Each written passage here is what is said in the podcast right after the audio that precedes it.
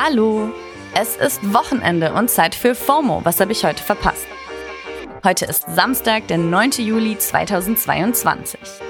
Bevor es losgeht, ein kurzer Hinweis. In dieser Folge wird, wenn auch nicht explizit, über Abtreibung, Tod und Vergewaltigung gesprochen. Mein Name ist Dana Salin und ich glaube, es war die letzten Wochen kein Thema so präsent wie dieses. Abtreibungsrecht. In Deutschland wurde Paragraph 219a abgeschafft und in den USA Roe vs. Wade gekippt. Besonders letzteres hat für krass viel Reaktionen und Emotionen gesorgt. Aber warum eigentlich? Also, was steckt denn hinter 219a oder Roe vs. Wade? Und warum rufen immer mehr Frauen in den USA deswegen dazu auf, jetzt Zyklus-Apps zu löschen? Sollten wir das jetzt auch in Deutschland machen? Um diese Fragen zu klären, habe ich heute kompetente Unterstützung im Doppelpack von Journalistin und Influencerin Sophia Seiler, aka die Millennial, und der Datenschutzexpertin Barbara Wimmer. All diese Daten sammeln diese Menstruations-Apps. Was passiert aber, wenn diese weitergegeben werden? Im schlimmsten Fall ähm, können Frauen jetzt deswegen kriminalisiert werden. Also heute geht es um Abtreibungsrecht. Sollten wir jetzt alle unsere Zyklus-Apps löschen? Erstmal sollten wir aber kurz klären, was genau Roe vs. Wade ist. Den Begriff habe ich jetzt schon hundertmal in allen möglichen Artikeln, Insta-Stories oder TikToks gesehen. Und klar, das hat irgendwas mit Abtreibungsrecht in den USA zu tun. Aber ich wusste jetzt auch nicht genau, was eigentlich. Also. 1973 hat eine Frau unter dem Pseudonym Jane Roe gegen den Staat Texas geklagt. Der wurde vom Staatsanwalt Henry Wade repräsentiert. Roe hat gewonnen und seitdem war es in den USA legal, eine Abtreibung bis zur Lebensfähigkeit des Fötus, also bis zur 24. Schwangerschaftswoche durchzuführen. Nach diesem Zeitpunkt durften Abtreibungen verboten werden. Es sei denn, die Schwangerschaft gefährdet die Gesundheit oder das Leben der schwangeren Person. Und schon seitdem dieses Urteil gefällt wurde, versuchen konservative AmerikanerInnen das immer wieder anzufechten. Überhaupt ist das Thema Abtreibung ein sehr großes Politikum im ewigen Streit zwischen DemokratInnen und RepublikanerInnen in den USA. Und jetzt, am 24. Juni 2022, ist es tatsächlich dazu gekommen und das oberste Gericht der USA hat das Urteil gekippt. Ich habe Sophia, aka die Millennial, mal darum gebeten, uns das ein bisschen einzuordnen. Also warum hat diese Entscheidung vom Supreme Court für so viel Aufregung gesorgt? Es gibt ja seitdem kaum ein anderes Thema online. Also die Entscheidung, das Urteil Roe vs. Wade zu kippen, ist deshalb problematisch, weil dieses Urteil bestimmt hat, dass praktisch in allen Staaten der USA Abtreibungsrechte unter bestimmten Umständen Menschen, die gebären können, zugesichert wurden. Und jetzt wurde das gekippt was bedeutet, dass in vielen Staaten, die eher rechtskonservativ ausgerichtet sind, diese Rechte flöten gehen werden für potenziell Schwangere oder eben ungewollt Schwangere. Das ist auch tatsächlich schon eingetreten. Es gab schon vorher in bestimmten Staaten sogenannte Triggergesetze, die sofort eintreten, sobald Roe vs. Wade gekippt wird.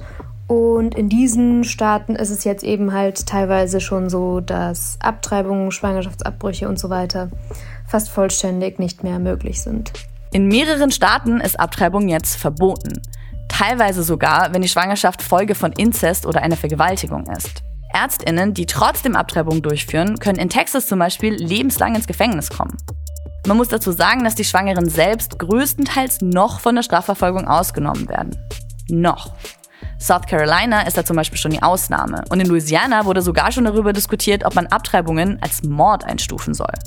Dieser krasse Rückschritt für Menschenrechte in den USA hat weltweit für ziemliches Entsetzen gesorgt. Das Glastonbury Festival, was am gleichen Wochenende stattgefunden hat, war voll mit wütenden Artists auf der Bühne. Olivia Rodrigo hat zum Beispiel zusammen mit Lily Allen ihren Hit Fuck You performt und dem Supreme Court gewidmet. Es gab ein Godspeed for Women's Rights von Kendrick Lamar und Megan Thee Stallion hat bei ihrem Auftritt das hier gerufen.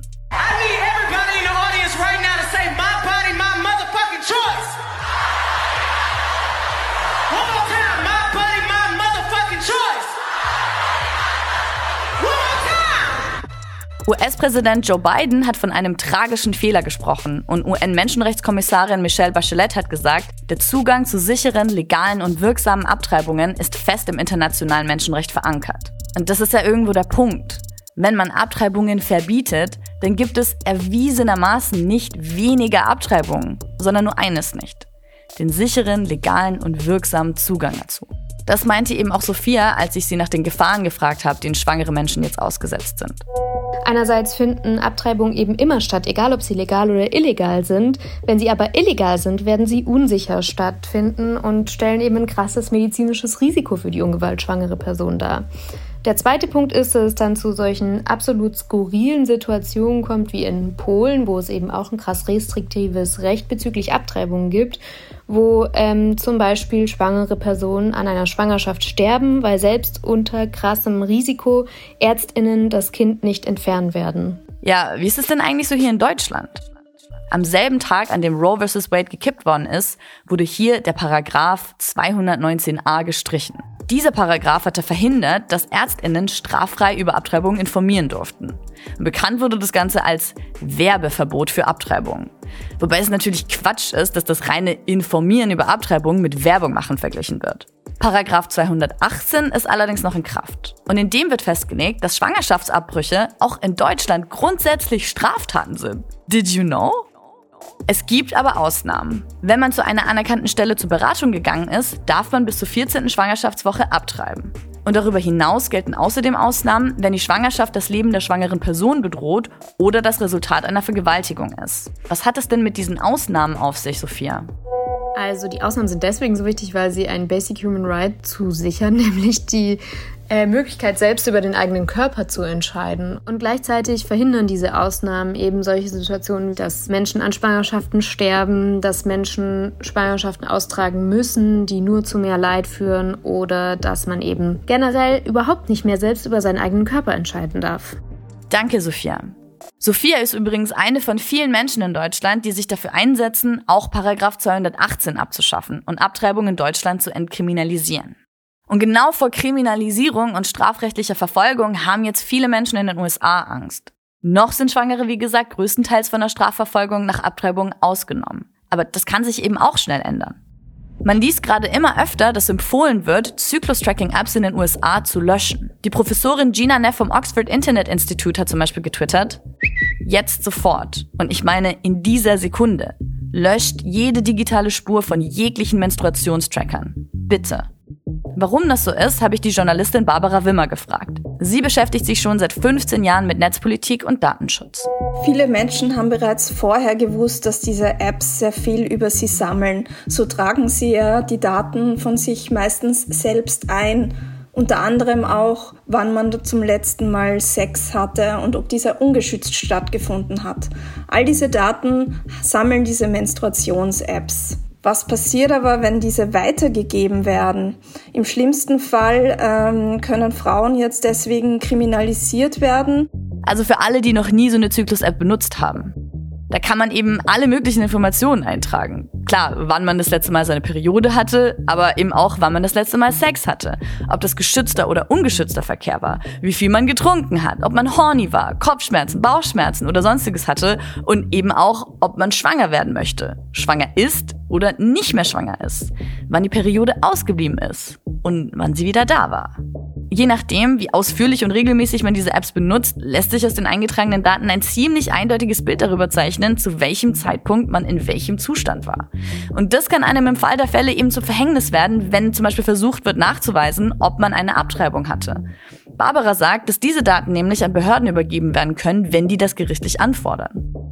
Ein Bericht von einer amerikanischen Verbraucherschutzorganisation von 2020 hat außerdem gezeigt, dass die fünf beliebtesten Zyklus-Apps die Daten ihrer KundInnen auch schon weiterverkauft haben. Darunter übrigens auch Flo. Das ist somit die beliebteste App in Deutschland. Bis jetzt gehen die Daten meistens an Drittparteien, die dadurch gezielter Werbung schalten können. Also Barbara, sollte man dann einfach keine Menstruations-Apps mehr nutzen oder gibt es da sichere Alternativen? Natürlich sind nicht alle Menstruations-Apps gleich böse. Es gibt natürlich datensparsame Alternativen. Eine davon stammt etwa aus Berlin und wurde vom Bloody Health Collective entwickelt. Die App heißt Drip und ist eine Zyklus-App für Android-Geräte. Dann gibt's aber noch eine weitere Alternative, die ebenfalls aus Europa stammt und zwar aus Spanien. Sie heißt Oiki und sie gibt's für Android- und iOS-Geräte. Diese hat zum Beispiel den Vorteil, dass die Daten nur lokal am Gerät gespeichert werden und zusätzlich mit einem PIN-Code geschützt werden können. Also sie können im Notfall nicht an Strafbehörden herausgegeben werden. Das gleiche gilt übrigens für alle Apps, die Daten nur lokal speichern oder verschlüsseln. Sobald eure Daten nämlich in einer Cloud gespeichert werden, können sie immer auch von dort gestohlen und missbraucht werden, egal wie gut sie gesichert sind. Ein anderes Problem ist allerdings, dass man jetzt natürlich irgendwie alle Daten lokal und sicher speichern kann, aber am Ende weiß trotzdem jeder, wann man wo war. Wegen Google. Die Google-Standorte werden nämlich genauso gesammelt wie jegliche andere Daten. Google hat jetzt allerdings angekündigt, dass Standortdaten von besonders persönlichen Orten, also eben Beratungsstellen, Abtreibungskliniken, Fruchtbarkeitszentren etc., eben ausnahmsweise direkt wieder von ihnen gelöscht werden. Und das hört sich schon irgendwie alles bisschen Big Brother-mäßig gruselig an, aber wie relevant ist es denn jetzt gerade für uns in Deutschland? Auch in Deutschland ist ein Schwangerschaftsabbruch nur in bestimmten Situationen straffrei. Sollte dieses Gesetz jemals geändert werden, kann es natürlich ähm, dazu führen, dass auch in Deutschland diese Daten an Strafbehörden herausgegeben werden müssen und ähm, insofern ist das sehr wohl auch in Deutschland sehr heikel. Danke, Barbara. Also nochmal zusammengefasst. Unsere Daten werden ständig und überall gesammelt. Und im Fall von Menstruations-Apps sind es sogar wir, die super persönliche Daten freiwillig eintragen. Und ja, oft werden diese Daten weitergegeben. Meistens, weil irgendwer damit Geld verdienen kann. Nervig, teilweise illegal, aber beeinträchtigt mich jetzt nicht großartig in meinem Leben. Das kann sich aber, wie man sehen kann, ganz schön schnell ändern, wenn sich die Gesetzeslage in einem Land ändert und all die schönen, gesammelten, vorher ungefährlichen Daten plötzlich gegen einen verwendet werden können. Also noch muss man sich in Deutschland zumindest aus strafrechtlicher Sicht keine großen Sorgen machen, wenn man Zyklus-Apps verwendet. Aber leider ist das auch nicht garantiert, dass das so bleibt. Das war's für heute mit FOMO und wir hören uns am Montag wieder hier auf Spotify. Da ist dann meine Kollegin Jasmin Polat wieder für euch da. Feedback zur Folge oder auch Vorschläge für eine Wochenendepisode gehen wie immer an formo at spotify.com. FOMO ist eine Produktion von Spotify Studios in Zusammenarbeit mit ACB Stories. Lasst uns gerne ein Versternchen da und folgt uns mal auf Spotify.